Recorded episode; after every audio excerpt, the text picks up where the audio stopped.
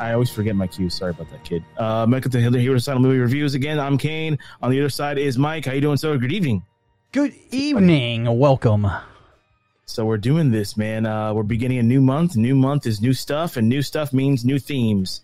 So, Mike, what are we doing this month? Well, we are. I think this was a last call. Like, we pulled an audible. I forget what we were originally going to do this month. It was going to be music. Was this music one? Okay. Yeah, so we decided, because we haven't really, I mean, we are sort of, you know, based in, you know, Heroes of Asylum, we are a comic book, you know, podcast, and we talk about the news, but we haven't done comic book movies in so long. We did so many last year with the Avengers, and we haven't done anything, so we thought we'd do a non-MCU Marvel month, because I think every movie we picked is Marvel, but they're pre-MCU.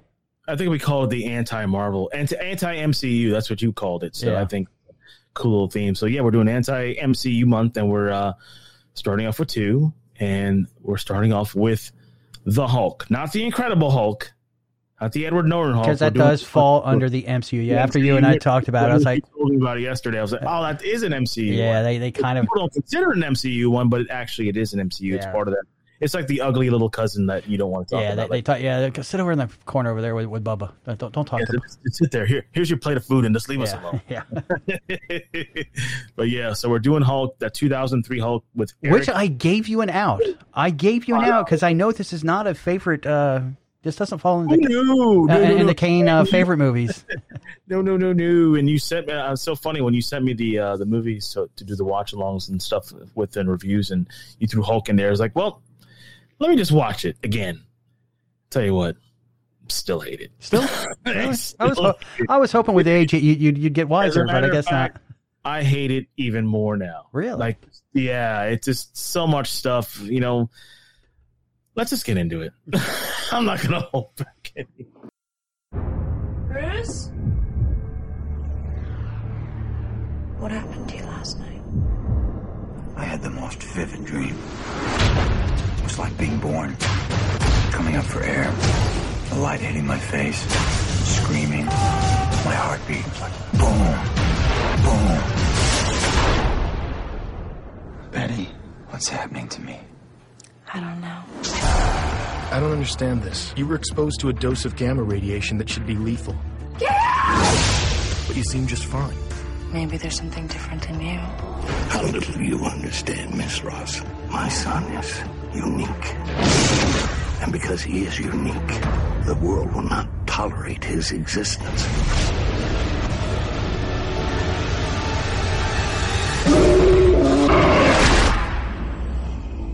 My Bruce. I think the rage is triggering the transformations. Sounds a little far-fetched. I think we passed far-fetched a long time ago. We're dealing with a monster. He's a human being. I will isolate it and treat it myself, and I'll kill it before it does any real harm. But would you really destroy part of yourself? I don't think so.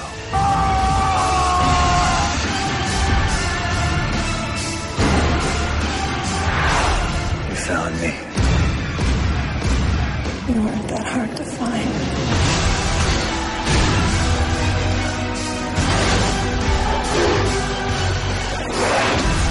What scares me the most? When I can't fight it anymore. When I totally lose control.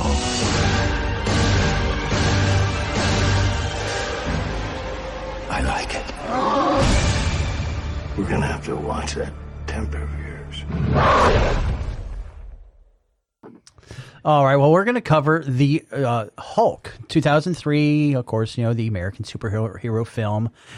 This was directed by Ang Lee, who had just recently or freshly come off of Crouching Tiger, Hidden Dragon in 2000. So, you know, this is pre-Brokeback Mountain and pre Lust and Caution, I think, came out after this. Life of Pi did too, right? Yeah, Life of Pi, yeah. So this is, those were all pre, but yeah, this was off of Sense and Sensibility, The Ice Storm, and then, of course, probably his biggest one by that time was Crouching Tiger, Hidden Dragon. And there is a lot, if you really dissect the movie, there are a lot of like themes that you're going to find that are very Greek drama based when you actually watch this, because that is one of the reasons why one of the actors, Nick Nolte, signed up, because there is a Greek drama to this. And so I was really stoked to see this. So the rest of the cast, of course, we're going to be introduced to them as their characters go along. But the rest of the cast is Eric Bana, Jennifer Connelly, Sam Elliott, John Lucas, and Nick Nolte, and a few others. We do have a couple of cameos to make sure to look out for in the movie as well, which was not the start of it. I think, was this the start of the cameos, or... It's 2003. I think this no, because he was in the Spidey movies too. Okay, that's right. Yeah, okay. Yeah. So this was not the start. Yeah. So he'd already been, Stan had already been firmly established in the Marvel movies, so he was around. Oh. I think he was in a Captain America movie too, the really bad one from the early '90s. I gotta find that cameo. And I have to say, this is probably, and you're probably gonna spit and get angry with me when I say this, I really feel that this is probably the first movie that, for like comic book characters, that really took a darker look at them. Because this is pre-Batman Begins. Mm. When you really, when you sit down and really delve into the movie and watch the movie, take away some of the things I know you probably don't like, but I love about it, and we're going to talk about those. But a lot of the story itself, like I said, Nick Nolte looked at this as a Greek tragedy, and you really see that kind of aspect in it. So, yeah. But... yes, you do. Yeah. That and the killer dogs and, we'll explain the killer dogs. So just, you will see. Now, this movie was in the makings since April 1997. All right. So this movie had been like in development hell. There was a director attached to it who eventually went on to direct another MCU movie that we've already done. Joe Johnston actually was originally set to direct the film, and he went on to eventually direct Captain America: The First Avenger. First Avenger, yeah, one of the better ones actually that the MCU has released, especially for a standalone movie. But it's probably one of my favorite ones. I think when we talked about it, and actually I got to take something back, because I always said, like, you can't make a superhero drama in the past when the character hasn't, been firmly established in the MCU. We just saw that with Black Widow, and then you reminded me, well, Captain America and Captain Marvel did the same things. I'm like, yeah, well, you're right. So yeah, those were prequels, yeah. Yeah, but I think that threw me. It's like she's already dead, now we're going back to tell a story. Again, you and I had that talk on Heroes Asylum last week, where I think that made her story more impactful of what we're watching, because we know her fate, and seeing her with this broken family that she, you got to realize at that very moment she was in a sort of a broken family. This is right after Civil War. The Avengers have broken up, so she's now a little bitter, and she had she was putting together another family that she had that sort of betrayed her. Mm-hmm. So I think if it had came out earlier, I thought, you and I always agreed with that, it should have come out earlier to kind of match it, but I don't think it would have had the impact that it had. I agree. I mean, seeing that gravestone thing in the end, spoilers with Yelena, what's her name? Yana, whatever. The other Black Widow. And when she sees her gravestone and it's like throwing flowers there, that it is kind of impactful when you see what her fate is and ultimately becomes. I agree with that. But to me, I just wish it was set somewhere, at least maybe Phase 3, after Civil War, maybe before. Well, it is after Civil War, and it is before Endgame. It's exactly when it is. This release date it was. Yeah, but then, like I said, I don't think we would have had that connection. It's just a quip. Like, it's a good movie. Watching it the second time, it's a good movie, but this movie we're talking about is not a good movie. Yeah, so what we're going to start off with, we start off with David Banner, played by Nick Nolte, and then the young David is played by Paul Kersey. Basically, David Banner, named for the Incredible Hulk movie, by the way. I think in the comic books, Bruce's father was... God, I'm trying to remember his name now. It was not David, but they pulled it in to be David for this. It was strange because if you remember the TV series, like the beginning montage of The Incredible Hulk, there's a gravestone that says Bruce Banner. And in the series, he's played by Bill Bixby as David Banner. Yeah. So I always like, oh, well, okay. Like, I guess somewhere in the 70s, they had a problem with the name Bruce. They did. Well, no, they had a problem with the Hulk. They didn't want to truly make if you watch, there's a documentary about the Hulk, the writer and the show runner didn't want to make it about the Hulk.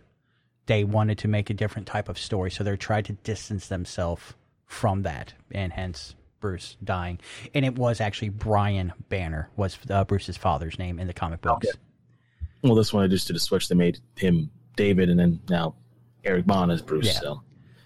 Yep. So, but yeah, but it was more of a little nod to for David. So, but basically, he plays like I said, David Banner, Bruce's mentally unstable biological father, who is also, you know, a little on the he's a little wacko too. Yeah, but he's also a genetic scientist for the government, trying to improve the human DNA.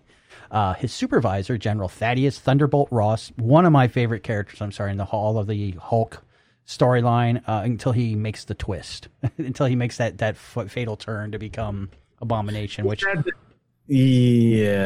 hoping. I mean, a lot of folks have been talking about it. If you watch the MCU and you see Thunderbolt in it a lot, there's a lot of Red Hulk stuff, man. A lot of Red Hulk references, and then we see Shang Lee coming out soon, and we do see Abomination. I'm just saying, like, everything is adding up, and like the actor who plays Thunderbolt Ross in the MCU knows it, William Hurt. Yeah, he does that right now. Yeah, you wouldn't have to do much. You're just getting in mocap, so it's not like you need to be young. No, yeah, exactly, they just mocap him, and he doesn't even have to. Like, I know mocap nowadays for the younger actors, they like to be in that character and do the movements. With him, they really don't have to go that far. They can go old school mocap. Yeah, like they don't have to do much. Like he doesn't have to do, and all signs are leading towards this whole Thunderbolts thing. So not that I want it, but hey. Well, everything seems to be leaning towards the Dark Avengers, because you're having the recruitment of Yelena. Yeah, then you have where there's hints of the recruitment for Hawkeye, which is supposed to be dropping soon.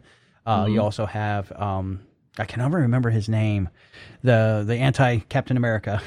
Oh, the U.S. agent. Yeah, so you have her in there. So you're seeing this, and maybe we're going to see Thunderbolt get recruited into the Dark Avengers as well.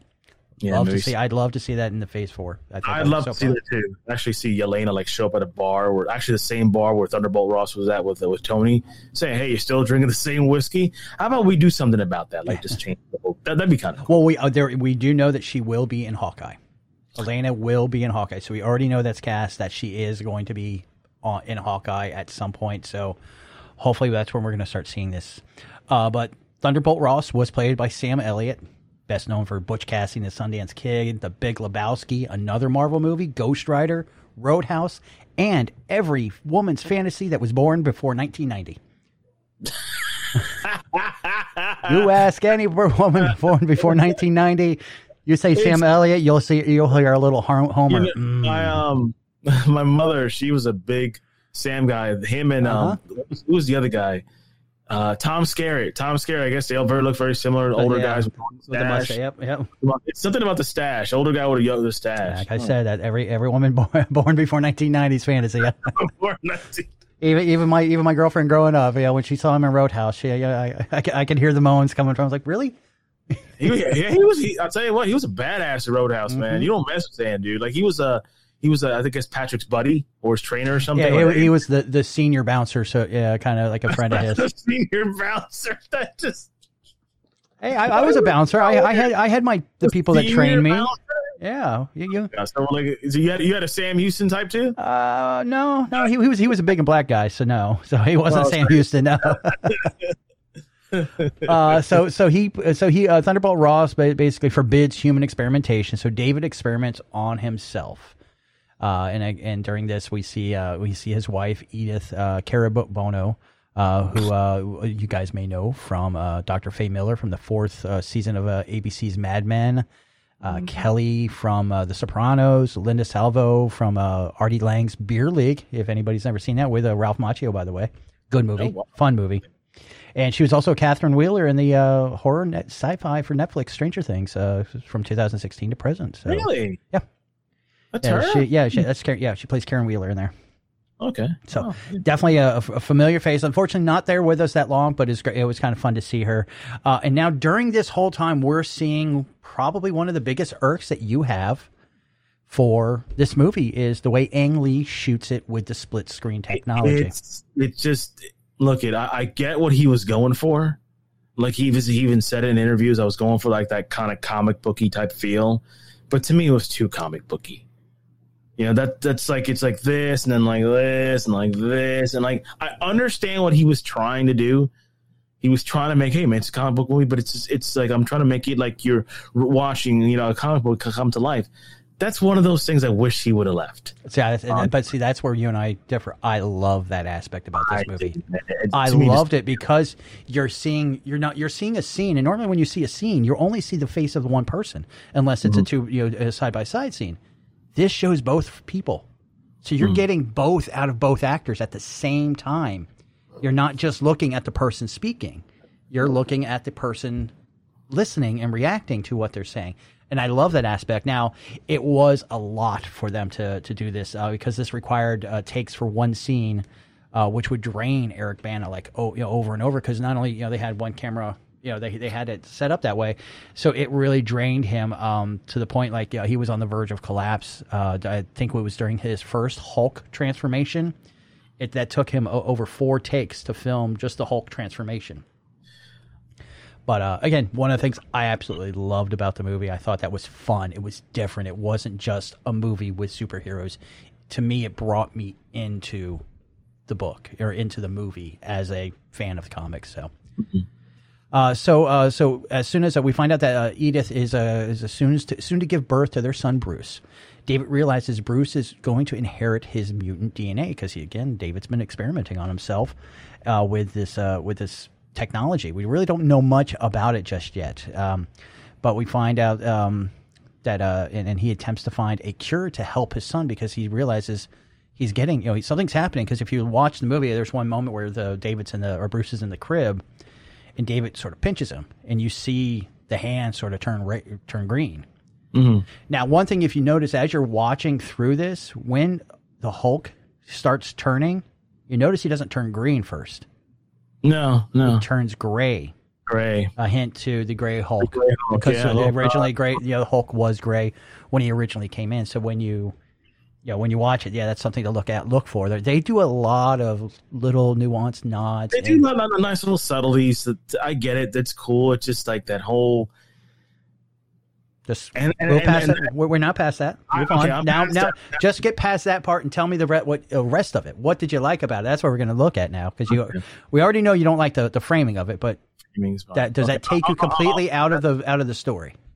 No, I'm going to take the framing part away. Let's go to the story now. Okay, so David realizes, again, like I said, Bruce has inherited that. So after discovering this dangerous experiment, Ross Thunderbolt shuts down David's research. David rigs the desert base to base's gamma reactor to explode as revenge. What a badass! Yeah, that was kind of cool though. He was like, you're gonna fire me. I'm gonna throw some gamma rays in this place. Boom! Now this is where it gets a little twisted, and this is the only thing I love about it. And you kind of do see the Greek tragedy here. Believing Bruce is dangerous. David tries to kill him, but accidentally murders Edith.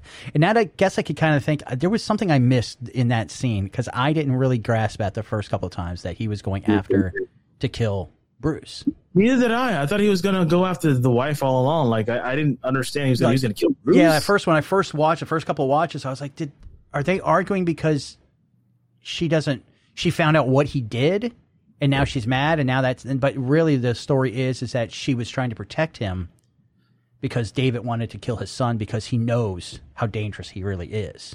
Mm-hmm. Yeah. Again, like I said, he accidentally murders Edith as she tries to protect Bruce. The trauma causes Bruce to suppress his early childhood memories. So we start seeing little flashbacks throughout the movie of his childhood, something will trigger it. Like his dreams and his nightmares. Yeah. He wakes up cold sweats and all that. And so Ross arrests David, sending him to a mental hospital, and puts the 4-year-old Bruce into foster care. Miss Krenzler adopts him, and Bruce assumes the surname, growing up believing his parents are dead. Again, we see a lot of PTSD flashbacks for Bruce. That part, that's one of the parts I did like, though. The PTSD stuff, of course, if you're going to have this kind of DNA mutagen inside of you and, coming from your dad, I did like that. Because it shows the effects before he's the Hulk, what he's feeling, all this stuff. He doesn't turn to the Hulk all of a sudden because he's angry. No, you feel why. Yeah. It has all this stuff inside, and that it's building. And then when he finally becomes Hulk, you know why. I'm like, okay, that makes sense. I did like that. So then we jump 30 years later when we were introduced to a Dr. Bruce Banner, who really... It's just a geek, you know, and all. I mean, when he even joke, you know, they all even joke about it because he shows up, you know, riding a bike and wearing his, he's still wearing his helmet in there, and so. But again, so that's played by Eric Bana. Most of you guys should know him from Black Hawk Down, Munich. He was Nero in Star Trek, which I love the retelling of Star Trek. He was Hector in Troy.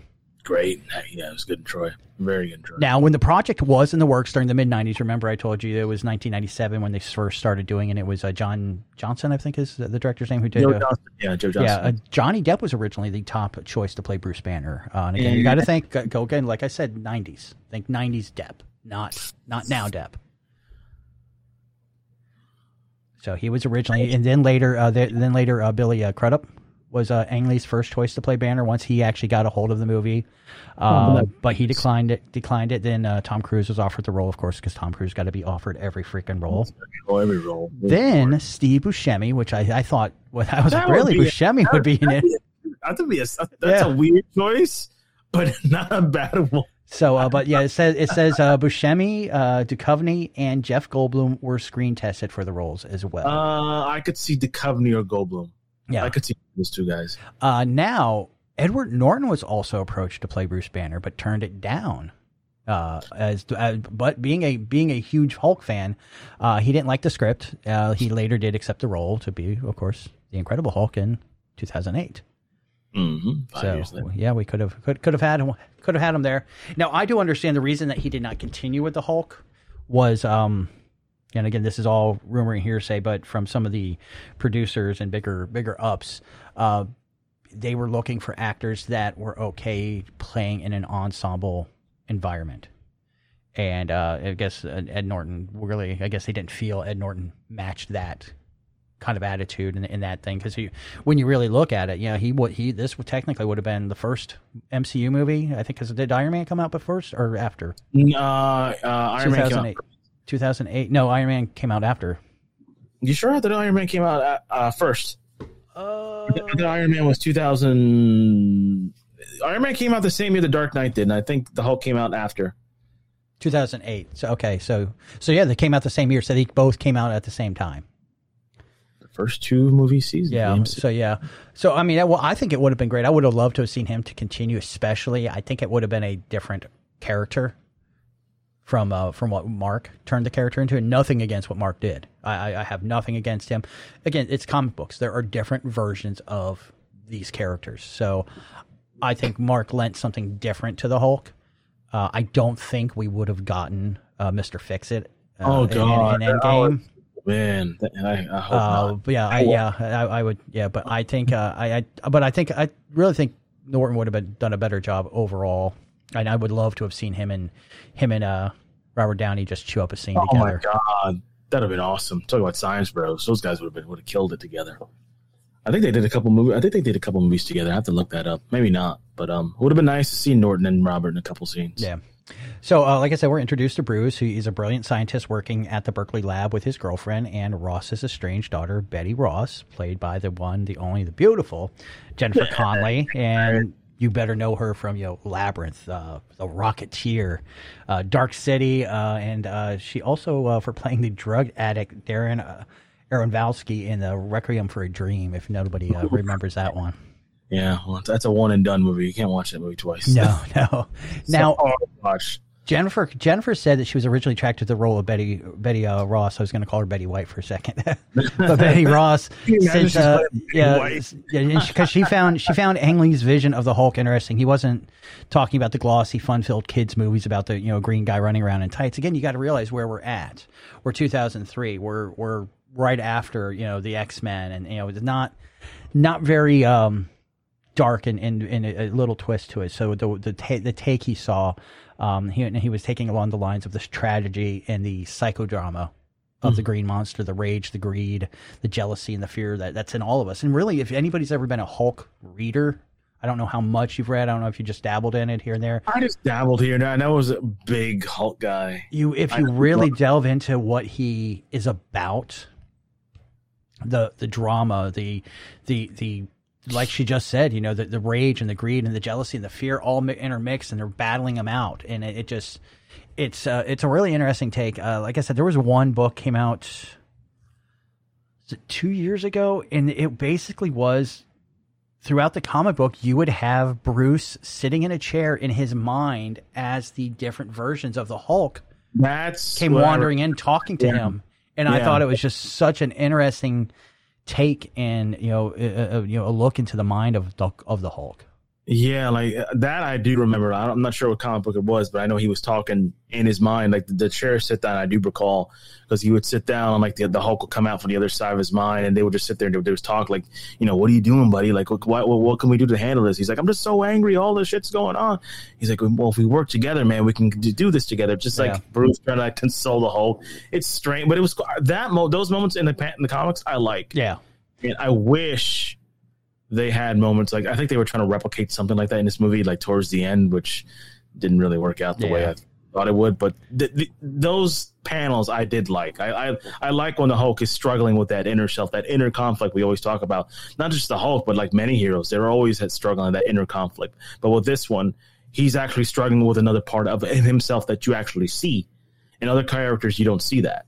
With Hulk, you actually see his manifestations as Bruce, as, you know, the Hulk and all that. And it's constant struggle inside. I do like that when that does happen. Yeah, excuse me, I was getting tongue-tied. So we were introduced to Betty. Now, representing the private research company of Athena, the shady Glenn Talbot becomes interested in the scientists' nanomeds, research that create regeneration for soldiers with the military-industrial complex. Now that is played by Josh Lucas. Josh has been in tons of movies. American Psycho, Sweet Home Alabama, J. Edgar Ford and versus Ferrari, probably one of the most recent ones that was really good that he's been in. And I haven't gotten a chance to watch the show, but I hear nothing but awesome reviews about it. Yellowstone. I haven't seen it either. I hear great reviews. Nothing. Everybody that's like, "Have you watched Yellowstone?" I'm like, "No, it's." Is that Kevin Costner in that one? Yeah, that's the one where it's like they're ranchers, and it just looks really, really provocative and interesting. I'm like, I really need to sit down and just like spend my time. I want to check that one out. Yeah, it's like you're like the 10th person to tell me about Yellowstone. Yeah, like I said, I haven't watched it myself. I'm just hearing other opinions, and I have yet to hear a bad opinion about that show. Hmm. So then we, like I said, we are introduced to Glenn Talbot. Now, Glenn was in the comic books, but he was actually another soldier within the army. He was originally started off as Major Glenn Talbot and eventually moved up to a colonel. Of course, you know, he was made alongside, you know, everybody else, you know, with Stan Lee and Steve Ditko. But he was a close compatriot to General Ross. And now, do you have the Marvel Wicca in front of you, or you don't? I have some, yeah. Okay, because I for some reason, maybe you can correct me if I'm wrong, I thought the name Glenn Talbot, he was a member of AIM. Was he a member of AIM at all, or no? In the television, in S.H.I.E.L.D., Agents of S.H.I.E.L.D., he was up in there. Is that what I'm thinking of? That may be what you're thinking of. I don't know what he played. He was an adversary and later begrudgingly an ally to S.H.I.E.L.D. I think that I've been a member of AIM for some reason. I don't know why. All these anagrams are, you know, AIM, S.H.I.E.L.D., Sword. I thought he was a member of AIM. I don't know why I thought that, but like I say, yeah, there's been different iterations of him, especially in the animated world, that may have had him on AIM. That's probably what it was then. And maybe in Agents of S.H.I.E.L.D., I sort of stopped watching. I stopped watching a long time ago. Yeah, you kept watching though. You kept watching. I hate watched. That's why. That was a grudge watch. I like Batwoman. Batwoman's a hate watch. Like, I gotta keep watching it. Our friend Cindy is still. She's like, I'm gonna finish it. I'm almost done with Agents of S.H.I.E.L.D., and I was like, I just couldn't finish. I think it was right around the time the Inhumans came out. I think that's about the time I stopped. Well, when the mist came out, that's when I stopped watching it, like with the blue mist. And I know I missed that. I dived out before that. I think it was right after he got his arm cut off, and I'm like, that poor fucking man. He died, and you guys are beating the living crap out of him.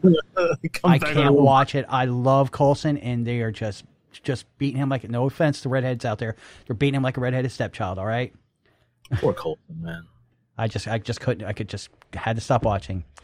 So we're introduced to them, and David reappears working as a janitor in the lab building, to infiltrate Bruce's life. Ross investigates. You don't think after all these years they wouldn't have this guy up there, if this guy comes in? Look, I know it's been 30 years. But you don't think maybe this guy could be considered a little bit dangerous? That maybe the protocols around the base would change. He knew everything. He's not on a military base. They're at Berkeley. He works at a Berkeley lab. I don't know why I thought they were on a military base. Yeah, no. The first part of the movie was military base. After that, it's now private sector. They're in a Berkeley lab. Okay. I take that back. Yeah. I rebuttal about them. Sorry. Now you would think somebody would be watching him after he got out. Now there, I'll kind of follow you with that aspect. Like, hey, you know what? This guy's a little nutty. I'm not saying the guy is mentally unstable, and he has knowledge of all these things and molecules and gamma radiation. You would think this guy would be a little bit higher in priority list just to keep an eye on, just a little bit. I mean, can you imagine his exit interview, Mr. Banner? Do you think you're sane enough? I'm fine. Everything's gonna be fine. Nothing's gonna happen. You're not gonna go visit your son, are you? No. I promise. I'm just gonna go live in this house with my 3 dogs. No, I don't think that happened. Well, I mean, that's pretty much what did happen. I mean, he did go live in, and he mostly, if I remember correctly, I believe he changed his name, so he couldn't do that. And you got to realize also, Bruce wasn't Bruce Banner at this point. He was still Bruce Krenzler. Krenzler. Sorry, Krenzler. Got the R in there. So I mean, so there's a lot of ways that kind of got a bypass because he probably changed his name. Bruce wasn't going by that name, but we start seeing that he's sort of watching over. And again, now that I know that he was scared of Bruce and wasn't that he was trying to protect him? He was trying to stop him. Yeah. Now that puts a little bit more interest in there, but Ross starts investigating and becomes concerned of Betty's safety around Bruce because he really knows, and I think that's probably why there was a little bit leniency on David because Thunderbolt knew what David did, but didn't want to kill the kid. It's kind of that theory. Can you go back and kill baby Hitler? You're still killing a baby. So when the Hulk's a baby, would you kill him? No, because it's a baby. He could take a different route. There's always that thought process. Like trying to travel in time and kill baby Thanos, Yeah, exactly. Snap your little fucking.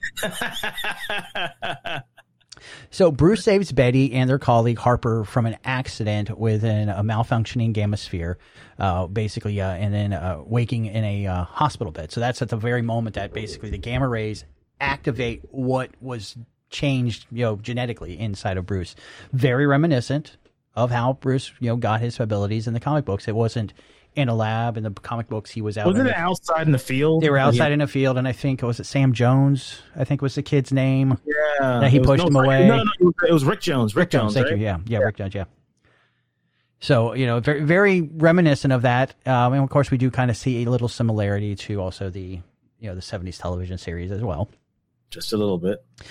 Actually, and on site at the university, that's where we run into our cameos. Stan Lee. Yeah, we got Stan Lee and Lou Ferrigno. Exactly. Yeah, they both play security guards. And I think Lou played a security guard also. I think in the Incredible Hulk as well. Yeah, he did. Remember, he's in the scene where Norton's like the pizza guy. Yeah. He's like, "Hey man, can I go upstairs? There's a guy's pissed off upstairs. Yeah. I'm gonna let you in." Yeah.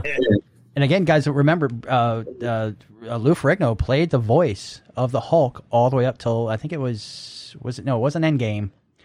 I think it was 2 movies before. Infinity War, I think. Yeah, Infinity War was the he didn't. I don't think he did it on there. It wasn't Infinity. No, it was. That's right. We already did it. No, it was Thor. That was his last one. Oh, okay. Ragnarok, right? Yeah, Ragnarok. Yeah, that was the last time we heard of him doing it. But yeah, he continued to play the voice of the Hulk, which I thought was great. That's good. I'm glad. He was a good dude. So, but Bruce wakes up in the hospital. Bruce tells Betty he feels better than ever, but Betty, cannot fathom his survival since the nanomeds killed everything else. Unknown, but not to, yeah, just not to him, but unknown to them, the radiation merged with Bruce's altered DNA, and so we kind of see that in a quick little blood sequence. So it activated a dormant kind of like gene inside of him. And now those genes are awake. That's crazy when you think about it. Like they injected him when he was a kid. and the gamma radiation just woke that stuff up. Like, whoa, okay.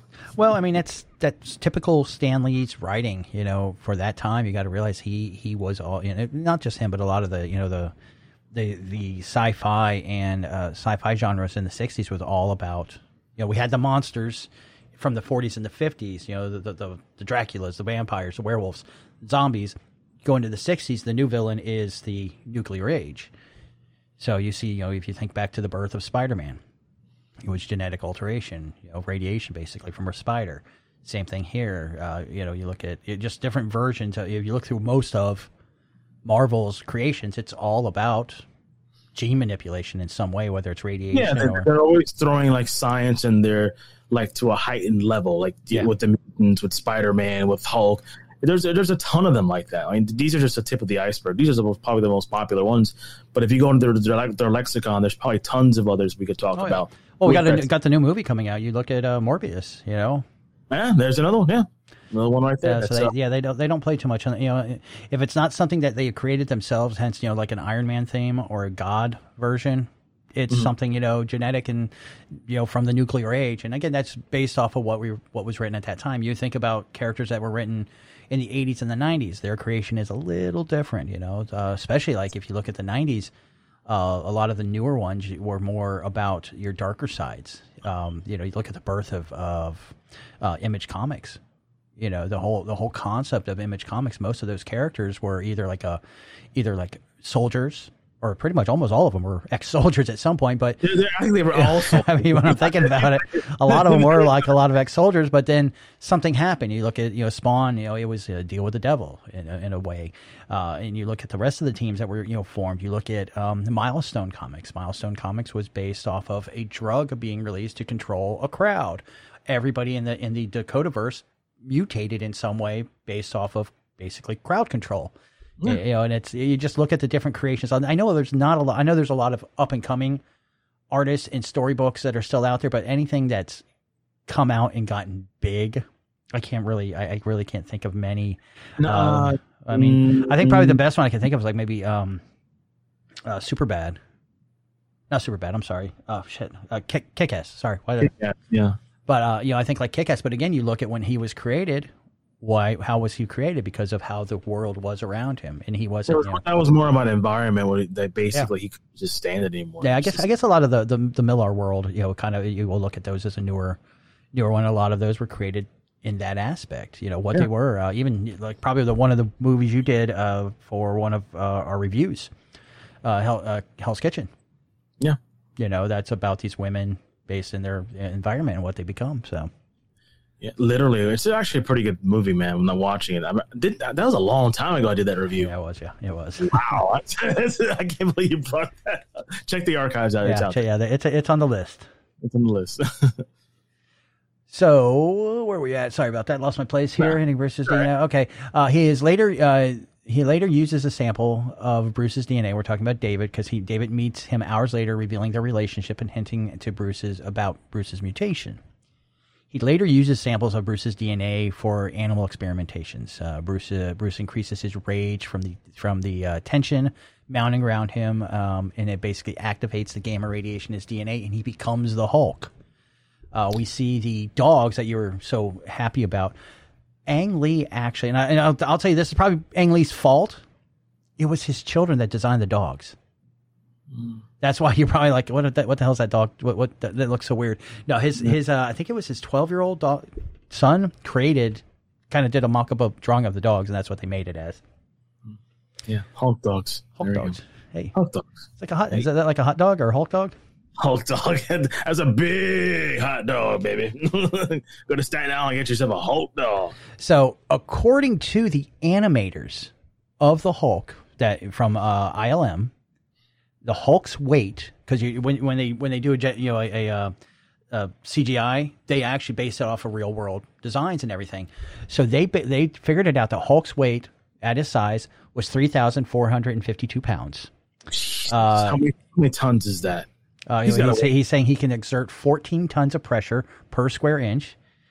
His skin is 10 times stronger than Kevlar. His chest measurements were 17 feet and 4 inches. His waist was 12 feet and 10 inches. His feet 4 feet 3 inches. His neck was 6 feet 9 inches wide. If he wore shoes, they would be a size 87. And he can move at top speeds of 300 miles or 383 kilometers per hour and cross three to four miles in a single jump. So when we do see him jump, that's kind of the distance. But yeah, that ridiculous jumps of. Hey, that's how Superman started. That leap in a tall building, but that was really how he got around. He didn't fly. Yeah, well, Hulk basically flies in this film. Basically. Well, 3 to 4 miles. Yeah, that's a good jump. I don't know, man. But also in this movie, the madder the Hulk gets, this is something that I think they took away, and I think it should have stayed. They kept it in this movie, and that's one thing I will give him, is the madder the Hulk gets, the larger he became. Yeah. Because his first time we see him, he appears to be about 9 feet tall. Second time, he is 12 feet tall. The third time we see him, he is 15 feet tall, and his skin would also be colored gray to green when he first appeared. Of course, we already talked about that. So there were three distinctive different Hulks when they actually created it, because you get the size difference. The angrier he got, the bigger he got, the stronger he got. And I think that's something that they – and I think that's really what pissed a lot of us off when it did come to Endgame, is Thanos manhandling the Hulk like that. Yeah, but that – because that was every one of us were like, no, it's the Hulk. You hit him, he gets mad, gets bigger. He's going to fuck you up harder.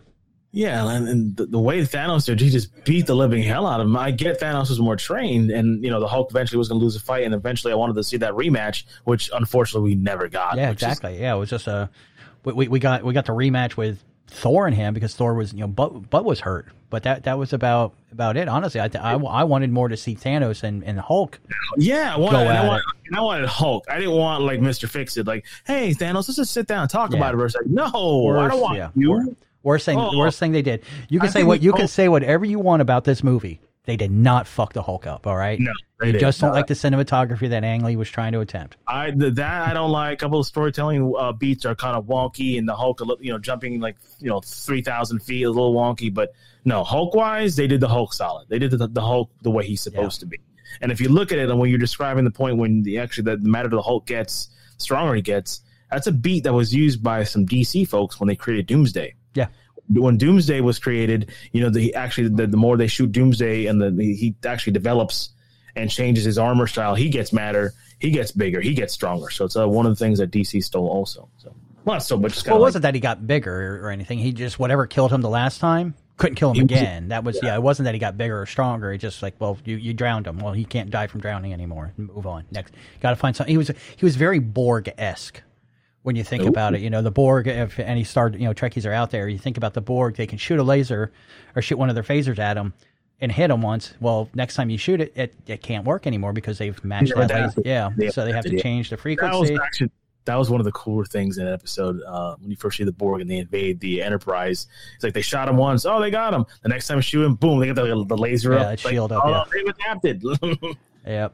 So Betty calls Ross the following day after we hear about about the Hulk, and the army sedates and takes Bruce to a desert base, deeming him damned to follow in David's footsteps.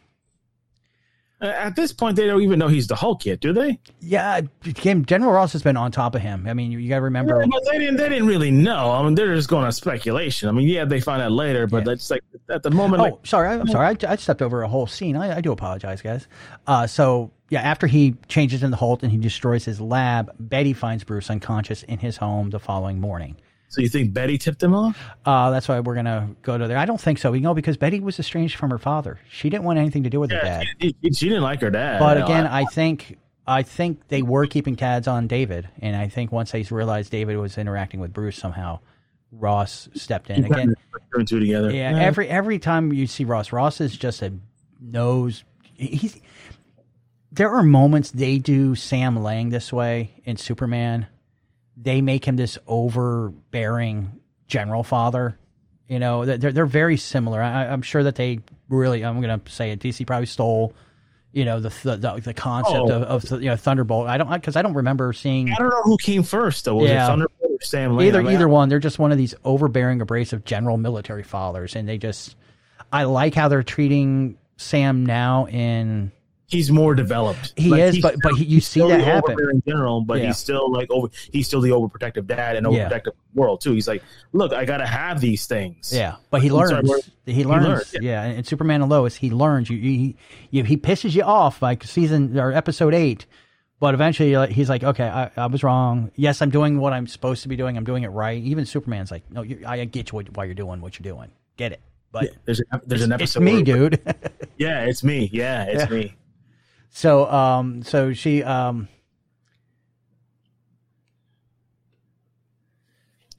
wakes up the following morning. He doesn't remember anything. So, Betty or Ross arrives later to question Bruce, and because they find out that the lab got destroyed. Betty locates David to investigate him, finding out a little bit more what's going on, because Ross does sort of mention his father, like, you know, you're like your dad, and so she's trying to figure out what's going on. After hours of interrogation, Ross seizes the lab and places Bruce under house arrest. Probably one of my favorite scenes when he finally gets mad and just this. Wow. Yeah, that scene was cool in the house where he's transforming and he gets pissed off and he just breaks that dude's neck. Well, he didn't mean to, just throw him to the side like nothing. That I was like, yeah, you son of a bitch, deserved it. So David calls Bruce that night, revealing that he mutated 3 of his dogs, again something you didn't like, and sicked them on Betty. Enraging him, Talbot attacks Bruce about the lab.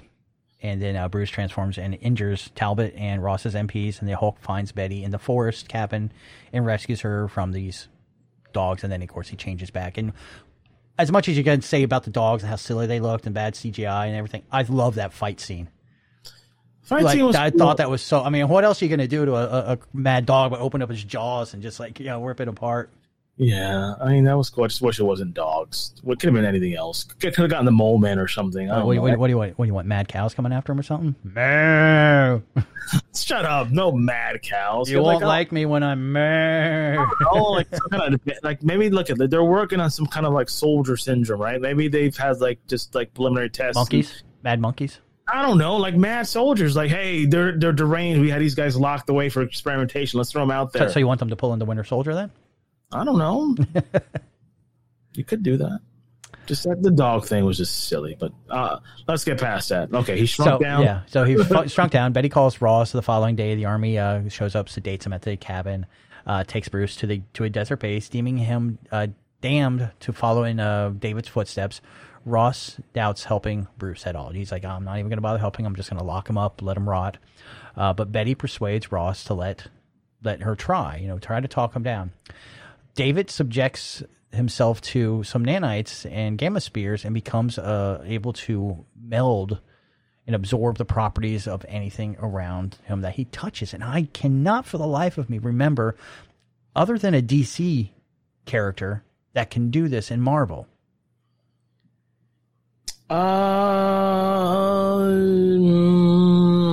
I can't think of one off the top of my head. Because the only one I can think of in DC is, what is it, Metamorpho? Or Metamorpho, yeah, it's probably like the only one. That's the only one, but nothing. But again, he's DC. I can't think of anything in Marvel. Again, I'm not sure what they base this off of. So neither do I. It was kind of wonky, some things, but yeah.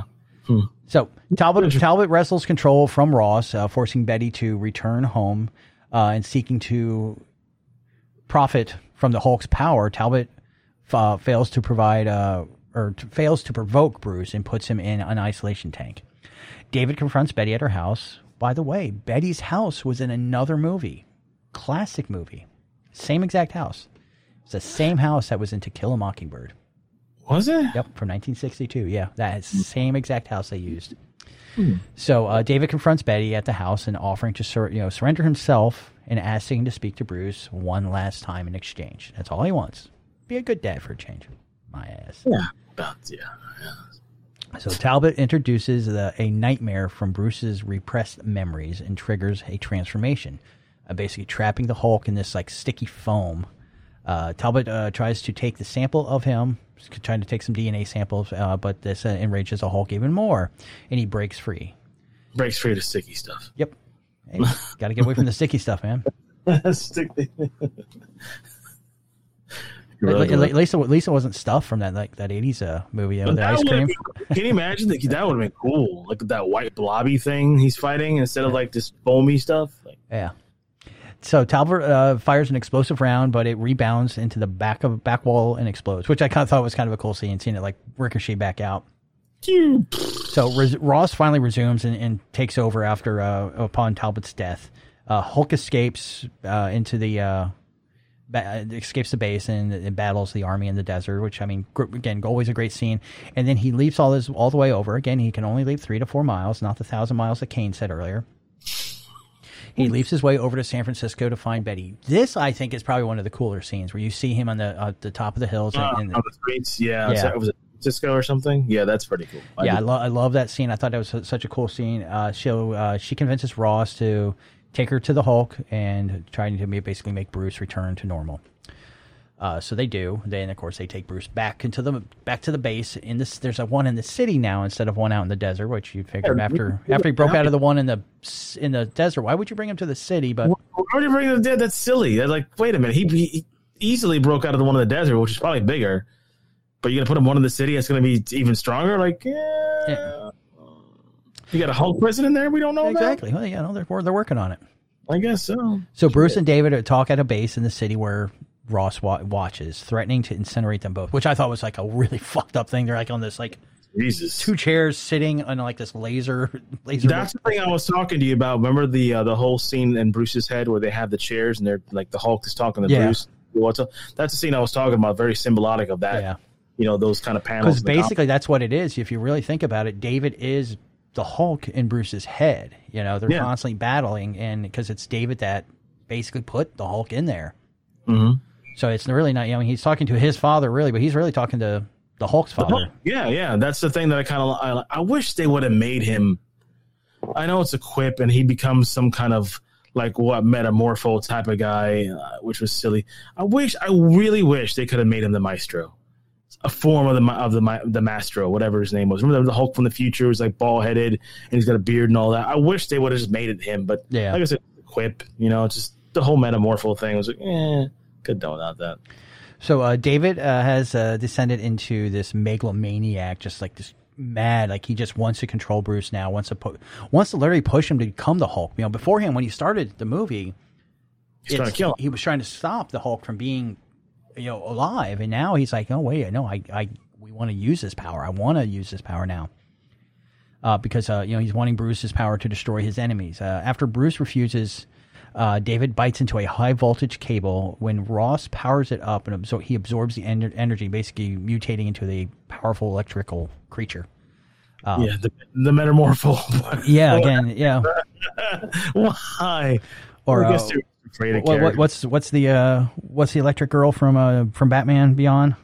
Oh, Livewire. Yeah, Livewire. Very, very reminiscent of a Livewire. Oh my god. So Bruce, she's cool. He's not. No. Doesn't have the legs for it. Hey, touche. So Bruce becomes the Hulk, and he fights and overpowers him. They're presumed dead after Ross orders a gamma-charged bomb to end the battle. So they run out to the desert, and he just drops a bomb on them. And then, of course, you know, we're at the end, and a year later, Ross has Betty under constant surveillance, and many Hulk sightings still occur since Bruce finds exile in the Amazon rainforest as a medical camp doctor.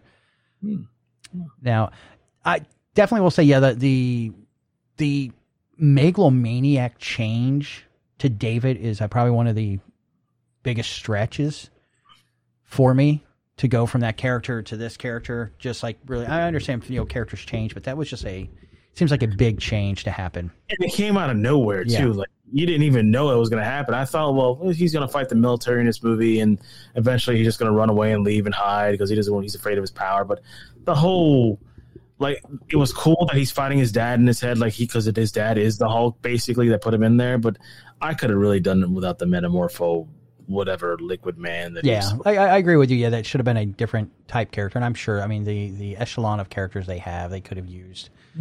There's a ton of Hulk characters they didn't even touch and still haven't touched, and like the next movie they do. I mean, the most logical one is what they did in the Incredible Hulk, the Abomination. It was the most logical. I mean, you have your dad, who's a geneticist, manipulating things, why would he go to like this weird, strange electrical thing instead of going and enhancing what you already were?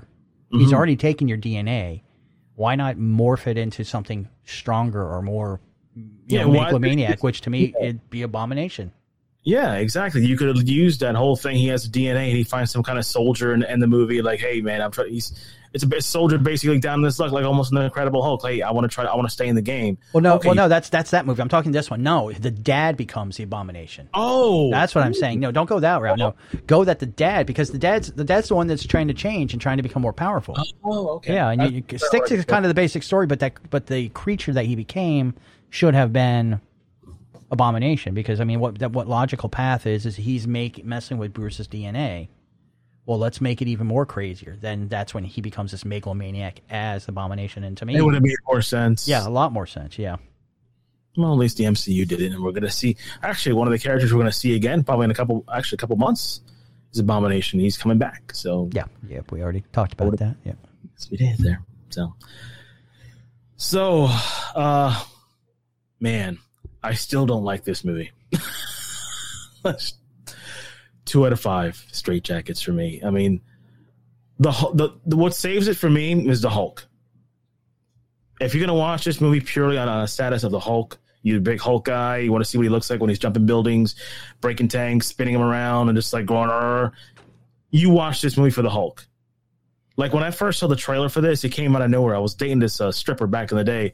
We went to go see this movie, and all of a sudden, this freaking Hulk thing pops up. Like, doesn't show anything, just shows his eyes. And it says, The Incredible Hulk coming. I'm like, oh, I'm stoked.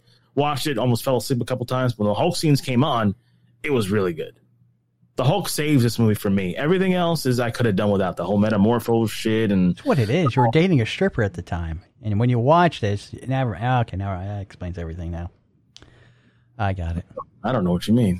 Mm-hmm. But what are your grades for it, sir? Me, again, I like it. I'm not saying it's a great movie. There are some problems they have. Just like I said, the journey they went was great. The journey they started with I thought was great. I liked the cinematography. I thought it was different, something refreshing. I think they could have, like I said, I think the villain could have changed a little bit. I'll give it a 3. I mean, like I said, it's not the best, not the worst either. Yeah, the Hulk stuff really good. Everything else, not so good. But yeah, see, I wonder if this was made, if it was just like a standalone, or if they were even contemplating an MCU, an expanded universe at this moment. Because to me, it looks like they weren't. This was just like, hey, no, it was just a more contained film. Yeah, probably, they could have done a sequel if they wanted to, but and I think that's probably why they went to a different direction with the villain, because honestly, I mean, why branch too far outside of the world that's already written for you? You know, this seems like it's almost like Ang Lee wanted to have his own stamp of, hey, this is my Hulk movie. So, I mean, if that's where he wanted, that's great. But yeah, they could have definitely made a little twist with that. Sometimes going to the source material is not a bad thing. You can borrow things in there. Like the MCU does it all the time. Sometimes they don't take the obvious villains. They'll take like ones that you haven't heard from in a long time. But, it just... Like I said, watch it for the Hulk itself. Yeah. Nothing more. All right, guys. Well, make sure you do check out that. This is our first one for the month. We're going to have next week, we are going to have Venom. So make sure you do tune in for that. And also check out some of our latest shows with Heroes Asylum. We came out a new episode last week. Mm-hmm. And we got some other shows getting ready to drop here shortly. So make sure you guys do check them out. Yeah, check us out on Twitter at Heroes Asylum _podcast. Instagram at the Heroes Asylum. And from Mike to me to you, we'll see you soon.